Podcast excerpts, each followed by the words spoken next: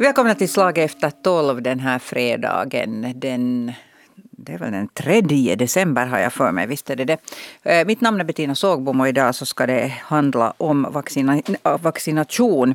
Nämligen i Grekland så kan man snart eh, få en straffavgift om man inte låter vaccinera sig mot covid-19.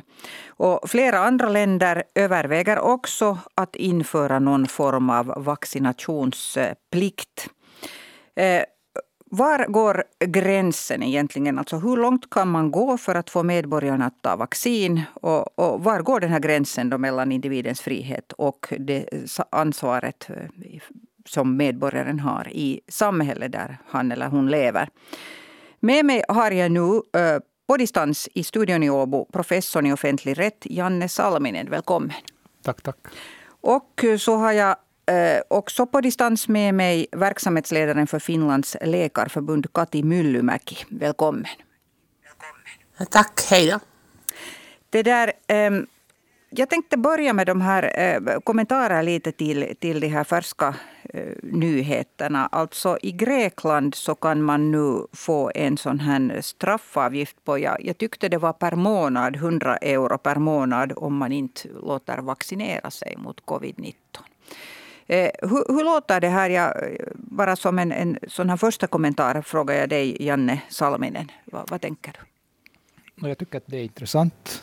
Framför allt eh, det hörs från flera europeiska länder lite motsvarande.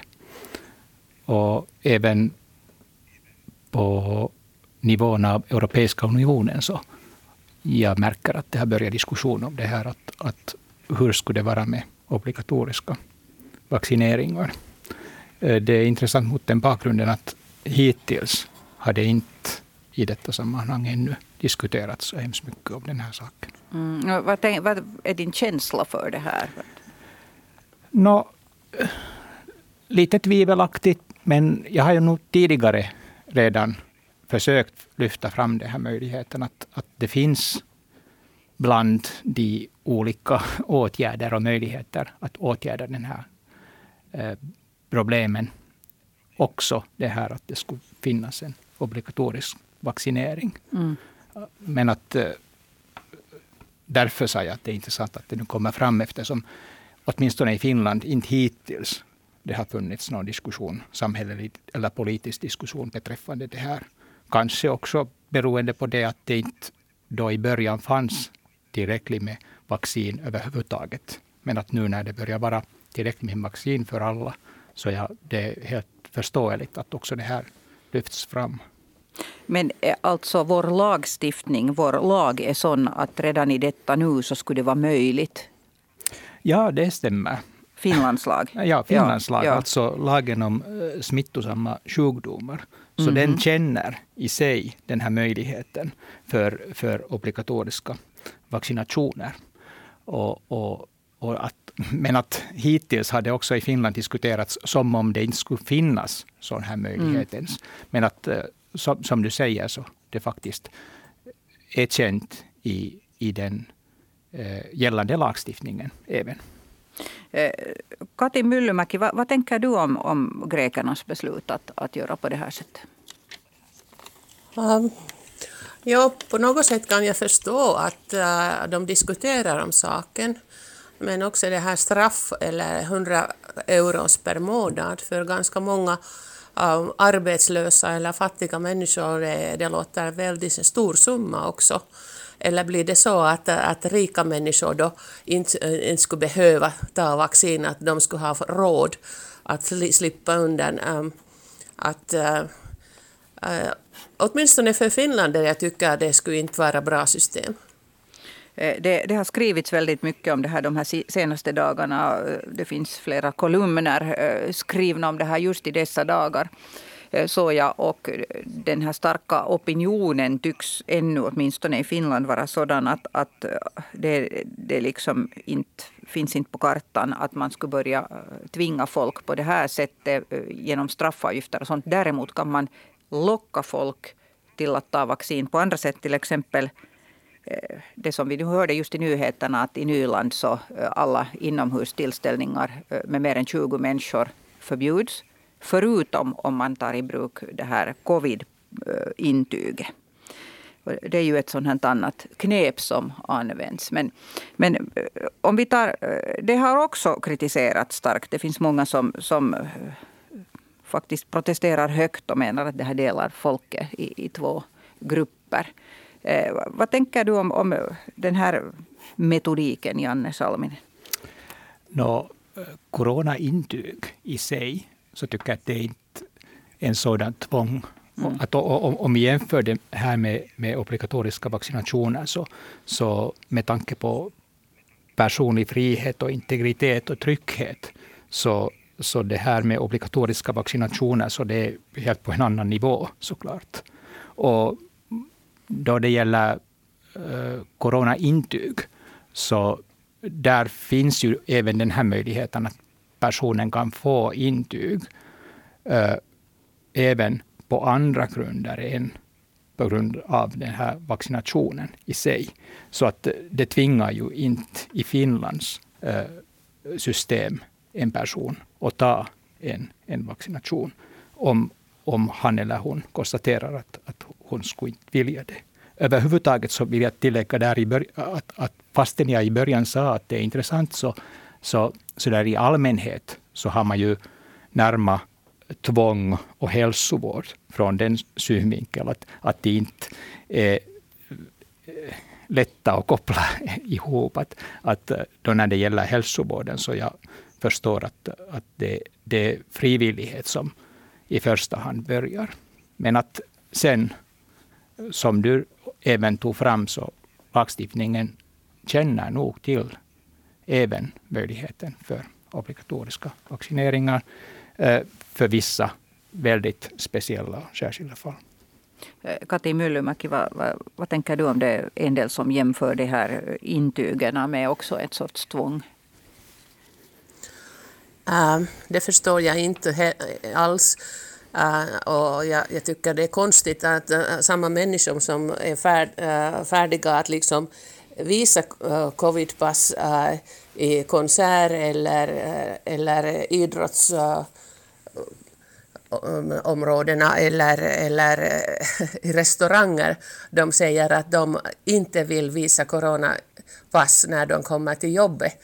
Och jag, jag, tror att det är nog ganska liten minoritet som liksom skriker nu i Some eh, om, om saken. Den största, största delen av finländarna förstår att vi har ju en pandemi och är färdiga att, att ta den vaccinering och, och därför tycker jag att coronapasset är ett mycket bra instrument. Och, och om man tänker om sjuksköterskor eller läkare och andra människor som jobbar i social och hälsovård, där, där tycker vi att man borde alla ha coronapass. Och om man inte har möjligheten att ta vaccinering så är det, är det liksom, äh, möjligheten att testas. Men det är också besvärligt liksom i Italien att man äh, behöver testas liksom två, tre gånger per vecka och det kostar också pengar. Så att, eh, att det här vaccin, vaccinationer vi har ju i Finland, de är ganska trygga och biverkningar har varit ganska milda. Så jag förstår inte att några människor har liksom princip att de inte vill ha någon vaccination. Men, men om vi ännu eh, fäster oss vid det här, för att nu har det använts olika ord om det här. Det har talats om tvångsvaccinering, det har talats om vaccinationsplikt. Eh, det har talats om obligatorisk vaccinering. Och, och alla de här orden har lite olika klang. Men det, det ordet, när man använder det här ordet tvångsvaccinering så, så ger det nog hemskt otäcka bilder. Det ger bilder, åtminstone i mitt huvud, att man håller fast människor och styckar sprutor i dem med våld. Men, men vad är lagens eh, definition på tvång? Janne eh, Salminen? No, det finns ju flera sorts tvång även inom hälsovården. Men då när det gäller... Som, som vad då alltså? No, alltså det, det, man kan ju vårdas i vissa fall med tvång, ah, det, ja. men, menar jag. Men tvångsvård. Att, eh, mm. Tvångsvård till exempel. Men, men då när vi pratar om vaccinationer så, så lagstiftningen den pratar om obligatorisk eh, vaccination.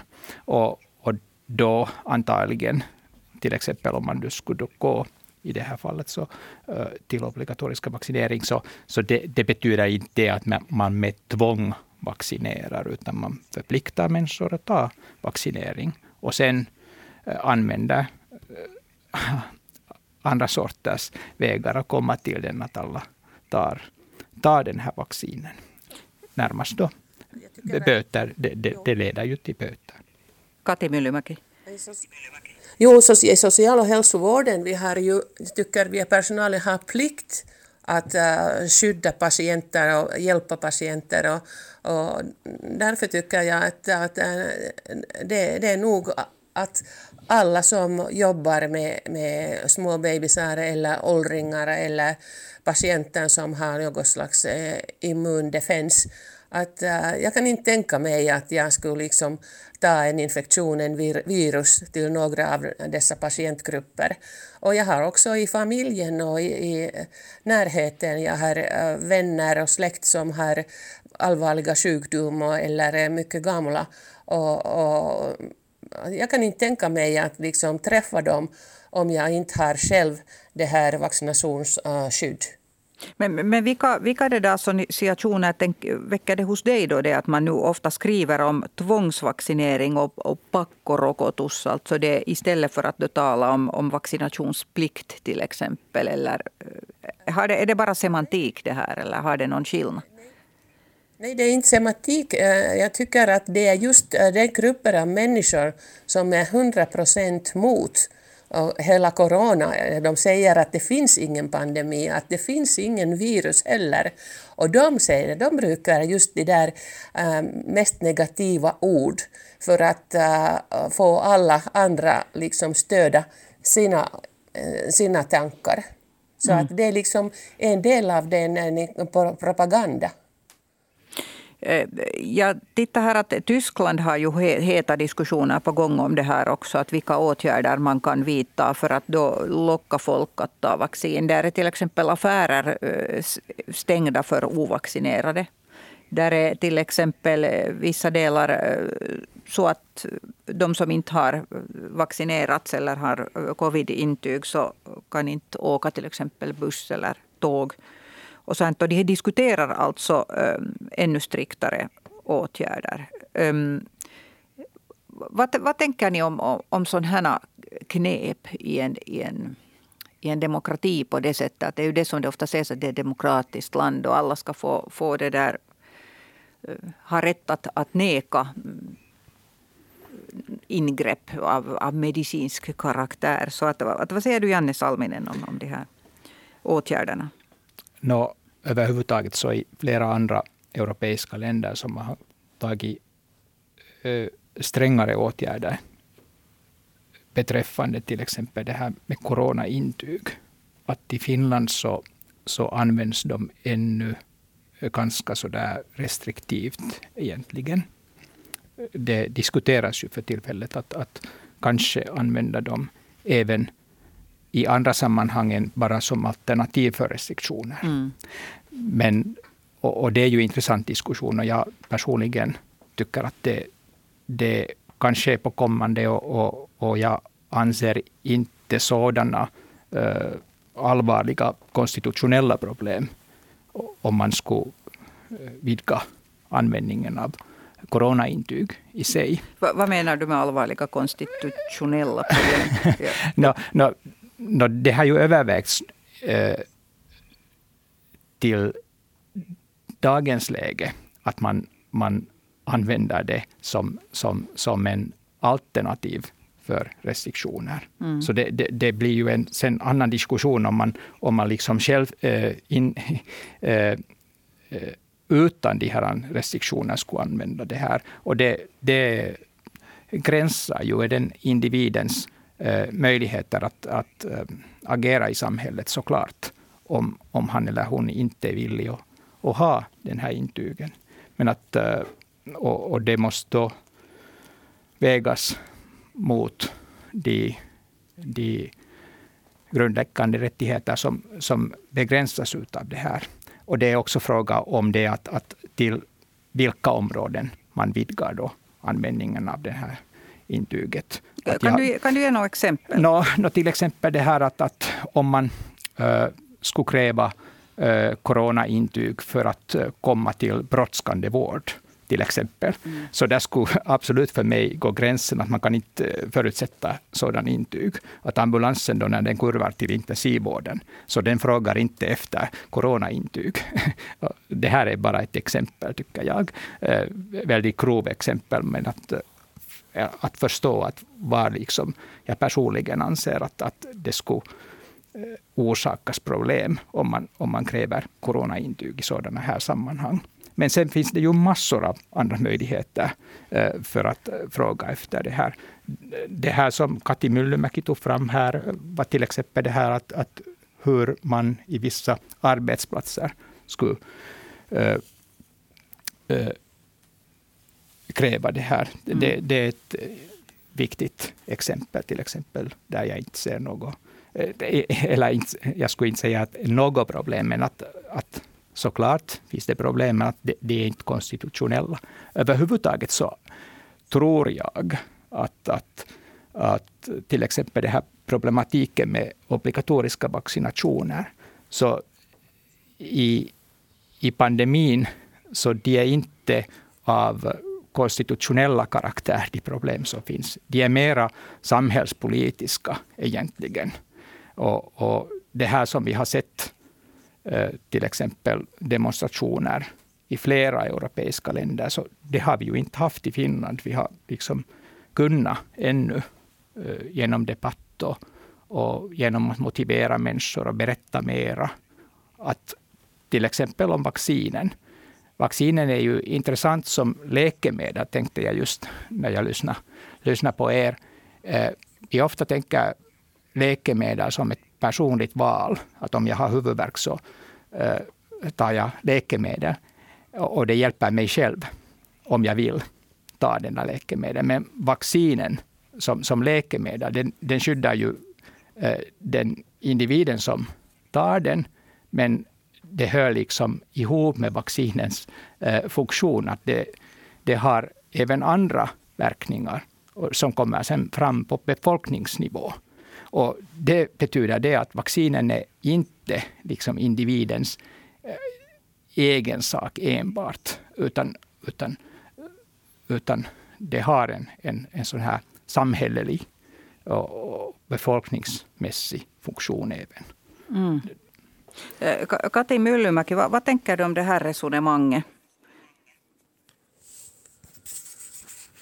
Ja, um, jag tycker det, det är självklart att uh, människor som jobbar i social och hälsovård uh, behöver uh, och har plikt att ta vaccination. Och det är, inte, det, det, det är också för det att vi skyddar patienter, men det är också att vi, vi vet att eh, under pandemin det är brist på personal. Och om det, om det händer liksom att vi har eh, på en avdelning vi har två, tre eller tio eh, sjuksköterskor eller läkare i karantän. och, och det blir omöjligt att, att att ta hand om också alla, alla andra patienter. Och vi vet att eh, här i Finland och överallt i världen har det också blivit det att det blir äh, äh, vårdskuld. Att det är, det är många andra sjukdomar som vi har inte haft resurser att ta hand om. Och, och på det sättet med att mm, på det sättet att vi alla tar vaccination och försöker vår bästa också att tvätta händer och använda mask och allt möjligt och hålla distans. Och det att var och en har ansvar att, eh, att, eh, att sådana patienter som har mycket större risk eller har andra sjukdomar, att de också har möjligheten att få vård. Så att det, det mm, det, det, det är för oss alla finländare att ta ansvar för det här. Men, men då när du, till exempel när vi lyssnar på Janne Salminens ehm, resonemang här, så han, han menar just att vaccination så tillvida att du kan inte räkna det bara som vilken medicin som helst för att den uttryckligen eh, har en samhällelig funktion. Alltså den eh, skyddar ett helt samhälle, inte bara individen. Och då, då är det då den här individens rättigheter och samhällsansvaret som på ett sätt liksom ställs emot varandra. Ja, men det är Ja. också samma sak när vi betalar skatten. Att vi tar ansvar, eller vi har det där, det där värnplikt. Att vi har, i, i demokratin har vi, vi är inte bara individer, vi är en del av samhället. Och, och därför är det viktigt att vi har den här diskussionen och, och också att eh, beslutsfattarna och parlamentet att de fattar beslut och förändrar lagstiftningen om det, om det är nödvändigt. Och, och, så, så det är politikernas ansvar att just fundera där, där, var är gränserna till, till den individens autonomi. Inte heller har eh, individen rätt att liksom komma tillbaka från Spanien med salmonella och gå till köket och, och, och, och liksom eh, smitta andra människor. Att säga att jag är en fri individ och jag måste, jag måste jobba, jag måste få, få lön. Och det, så det, jag, jag undrar lite att varför har det blivit så himla eh, besvärligt och svårt med just det här, den här viruset. Att eh, vi har ju alla andra möjliga eh, viruser eller bakterier och, vi har diskuterat och vi har fattat beslut att eh, när måste individen liksom stanna hemma eller ta medicin. Också för tuberkulos finns det möjligheten att ge medicin mot patientens vilja. Mm. Det, det var, du sa här, Kati Myllymäki sa just att, att politikernas eh, liksom, jobb egentligen att dra den där gränsen med, och diskutera individens autonomi. Och då, då vänder jag mig till Janne Salminen. Att om du ställer individens autonomi mot samhälls, eh, samhällets behov av någonting. Så eh, vem drar det längsta strået? Så där, eller det, ska det avgöras från fall till fall? Eller finns det någon lagstiftning som tydligt drar den här gränsen?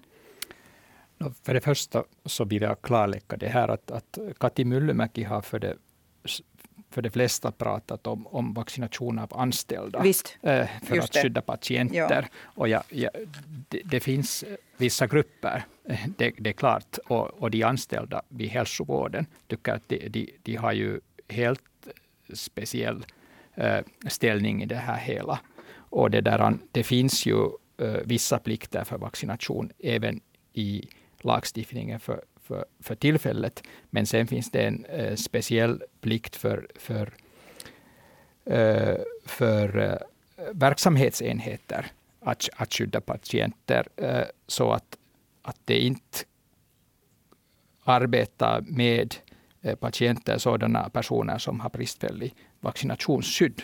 Det, det, det är liksom en plikt för verksamhetsenheter. Och, men, men det här, jag tror att, att så här äh, rättspolitiskt äh, instämmer jag med, med det vad, vad Katti Myllymäki sa beträffande just vaccinationer av anställda, så tycker jag att det borde inte vara någon fråga alls äh, överhuvudtaget i det här sammanhanget. Men det är en lagstiftningsfråga såklart. Men att vi redan nu som, som även du i början av diskussionen pekade, så har den här möjligheten till eh, obligatoriska vaccinationer. Det finns ju vissa gränser såklart. Eh, gränser för statsrådet, alltså regeringen, för det där beslutsfattandet. Och då överväger man det, det att, att om, det, om det behövs eh, den här vaccinationen med tanke på just det här hälsan för hela befolkningen, eller en del av den. Och, och då överväger vi, överväger vi det att, att om den här sjukdomen orsakar allvarlig skada på livet eh, eller hälsan, så, så det är den övervägningen.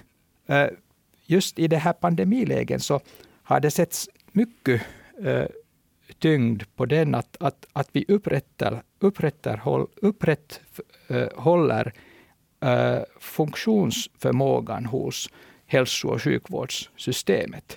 Och, och ifall det visar sig att, att de ovaccinerade uh, uh, riskerar hela upprätthållandet av funktionsförmågan hos hälso och sjukvårdssystemet.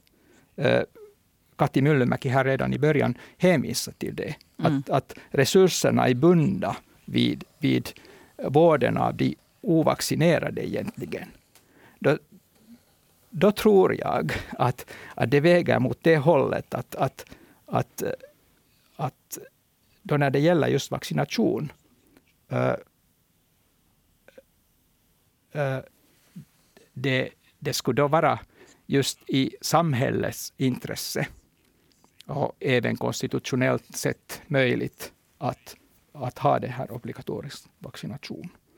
Mm. Och även om, om jag, jag, följde lite diskussion i Tyskland, så där eh, ser man just den här problematiken att, att den andra alternativ är att, att, att, om, att det finns en total lockdown. Och, och det begränsar ju alla otroligt och påverkar alla möjliga eh, grundlagsenliga rättigheter. Och sen å andra sidan om, om alternativ för det här skulle vara då eh, obligatorisk vaccinering eller plikt att ta vaccin, så även jag, så det här helt preliminärt, eh, tror att, att det väger mot det att, att, att införa en obligatorisk vaccination. Men det här är såklart en medicinsk fråga sen igen, mm. att, att hur man väger det. Att är det faktiskt så att de ovaccinerade eh, eh, belastar så det här systemet att, att det finns skäl för, för ett sånt här steg. Jag inte avundas jag beslutsfattarna, det måste jag säga, för att, att det skulle vara ett fruktansvärt beslut att måste sitta och, och väga i en, i en sån situation. Att, att ska man eh, säga att nu måste var och en, att det är obligatoriskt att ta det här vaccinet. Eh, det är ju det sista tror jag, i en demokrati av nordisk modell i alla fall, som man vill ta till. Eh, jag undrar vad, vad konsekvenserna skulle vara. Jag, jag undrar om Kati Myllymäki har några tankar kring det. Att hur, hur, har du någon känsla för hur eh, människor, alltså medborgarna, skulle reagera på en sån här, att man skulle säga att nu måste ni ta det här eh, vaccinet? Jag tycker att något slags tvång är för Finland är alltid liksom en röd flagga. Att, eh, att, att även sådana människor som skulle annars liksom stödja på eh, vaccinationsprogram kanske kunde börja kritisera, kritisera eller, eller förändra åsikten. Bara, bara i principen att, äh, äh, att det är ingen som kan liksom tvinga mig för något. Så att äh, det, det bästa är nog information och, och, och liksom också vad, vad vi vet. Att om man, om man um, organiserar hela, hela det här vaccineringsprojektet eller program på så lätt sätt som möjligt. Att vi har det i vaccinationsbussar och, och liksom till exempel i Läkarförbundets eh, kontor så hade, har vi alltid eh, liksom influensavaccinering så att um, att eh, hälsosystern kommer till jobbet. Och, och det, det, är mycket lätt och, och, man behöver inte reservera någon tid eller, eller resa någonstans. Eller, uh, det, det, blir så, det liksom automatiskt. Och det, det borde vi göra. Och vi kommer ihåg det här eh, det, det sika-influensa, grisinfluensa som vi hade för några år sedan när, när folket var rädd för sjukdomen och de liksom grälade eh, att eh, vem som ska ha vaccination först. Och nu, nu blir det så att många människor som tycker att jag, jag personligen är inte i risk och därför bryr, bryr jag mig inte om. Och, och, och, så den allmänna diskussionen på konstruktivt sätt och, och skulle vara mycket Eh, effektivare och, och liksom bygga det här eh, förståelse för hälsovård och hur man borde skydda också eh, alla andra människor. Och man borde också förstå att eh, alla vaccinationer som vi tar i bruk här i Finland, det finns mycket, ehm, mycket ehm, djup expertarbete där bakom, där man funderar vad är sjukdomens svårighetsgrad, vad är insjuknande risken? Och vilken slags skyddeffekten vi får med vaccination? Och vilka slags skadeverkningar det finns. Och, och eh, det här funderingen eh, som KRAR eller det här eh, vaccinationsexpertgruppen gör varje dag och varje vecka och jag litar helt eh, 100 procent om deras arbete och expertis. Och jag själv, jag, jag, jag är stolt över att jag, jag har fått redan två uh, vaccinationer och jag, jag har reserverat den tredje. Och det är ingen hemlighet, jag, jag är redo att uh, berätta det om på radion. Och, och, men in, in, inte är jag så mm, villig att ha tvång här i Finland. Mm.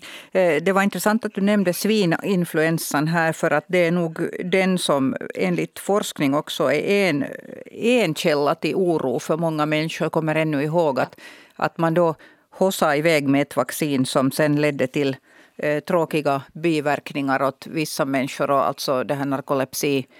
Och jag vet att det här nämns ofta när det forskas kring vaccinattityder så nämns det här som ett, en orsak till, till tveksamhet. Att, att det har nog ställt... Vad borde ha varit alternativ då om vi mm. inte hade haft det där vaccineringsprojekt? Hur många döda uh, skulle vi ha haft efteråt? Att det här är visdom, att, att vara vis efteråt när allt har hänt, det är det lättast. Men, men det är också nu detsamma att man borde nu räkna hur många döda vi redan haft här i Finland eller i Sverige och vad, vad som händer i sådana länder som har mycket, mycket sämre äh, vaccinationssiffror än vi. Att, äh, att äh, det, det, alternativet är att, att äh, låta människor dö. Mm. Eh, eh, dock så, så, när vi talar om det här att låta människor dö och titta på det så här ur ett globalt perspektiv så, så eh, kan vi titta lite på att eh, det är eh, siffror här som säger att, att till exempel hela afrikanska kontinenten så är det ju jättelåg vaccinationstäckning ännu. Och en pandemi är ju som, som namnet redan berättar är ju global. Den är inte sån som stannar innanför länders gränser. I EU så är det en fjärdedel av EU-medborgarna som fortfarande saknar vaccinationsskydd. Och eh, e EU-kommissionens ordförande Ursula von der Leyen så hon um, har ju helt här i dagarna lyft upp till diskussion det här att hon, hon skulle vilja att det skulle diskuteras nu allvarligt i de europeiska länderna olika, i EU olika metoder för att få upp den här vaccinationsgraden och också diskutera då obligatoriska vacciner i EU. Hur skulle ni vilja att en sån diskussion skulle gå till? Eh, skulle jag fråga. På vilket sätt kan man diskutera obligatoriska vaccinationer på ett, på ett sakligt och konstruktivt sätt. Eh, jag börjar med Janne Salminen. Vad, vad säger du?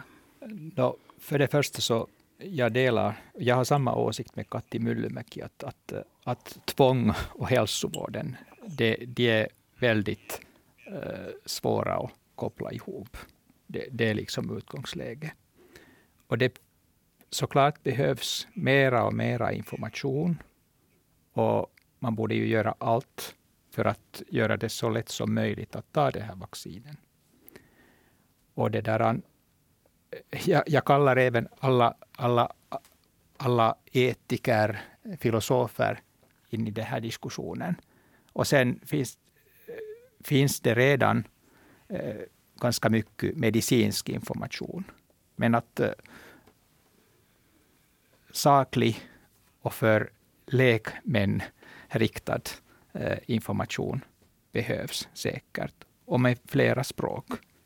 Och sen som ett alternativ så borde man lyfta fram det här även, att vad man tror och tycker om obligatoriska vaccinationer. Och, men där heller skulle jag inte vilja säga att, att det är jurister och, och eh, sakkunniga i konstitutionell rätt som för den här diskussionen.